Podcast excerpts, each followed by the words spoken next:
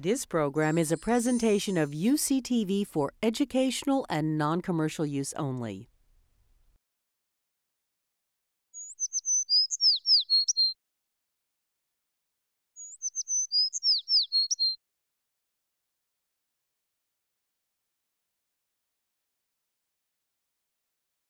My name is Kyle Funk. I work for Walt Koenig here at Hastings. We're studying the reproductive ecology of valley oaks, and we're sitting here under a valley oak that has a bunch of catkins out and uh, should be dehiscing pollen into the wind willy nilly soon. we're trying to understand oak tree reproduction more thoroughly. In most years, they won't produce very many acorns at all but in some years they'll have these huge bumper crops of acorns, and those years are called mast years. The question of how masting occurs is important for conservation of valley oaks, which are not regenerating fast enough to replace themselves. So this is the phenology survey.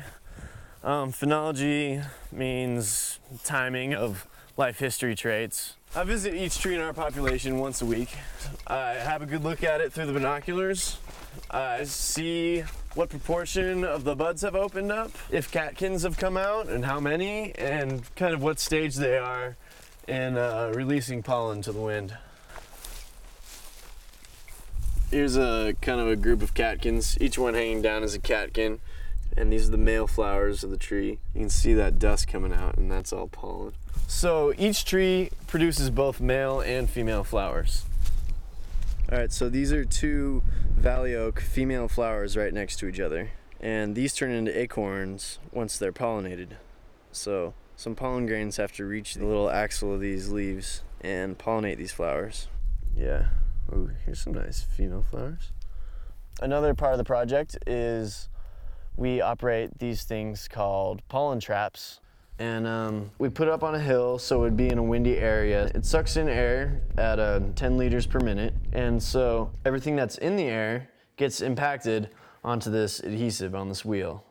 We try to do this quickly because the time when we're changing out, we're not collecting data. These get chopped up into 24 hour portions and turn them into a bunch of slides that are later analyzed.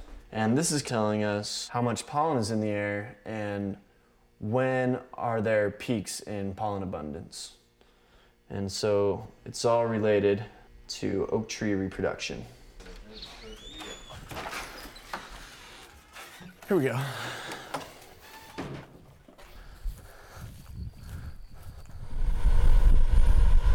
So Walt and his collaborators have been collecting data on acorn production for a really long time. So they have, they have this massive data set, and so far the data suggests that when the trees release pollen into the air relatively synchronously, that leads to a good acorn year. We're not sure at, at what level these trees are not uh, reproducing themselves or why. There are theories that it's herbivores that are making it harder for them to establish themselves. But it's important to understand all aspects of the process. The more we know about their reproduction, the better we can conserve this habitat.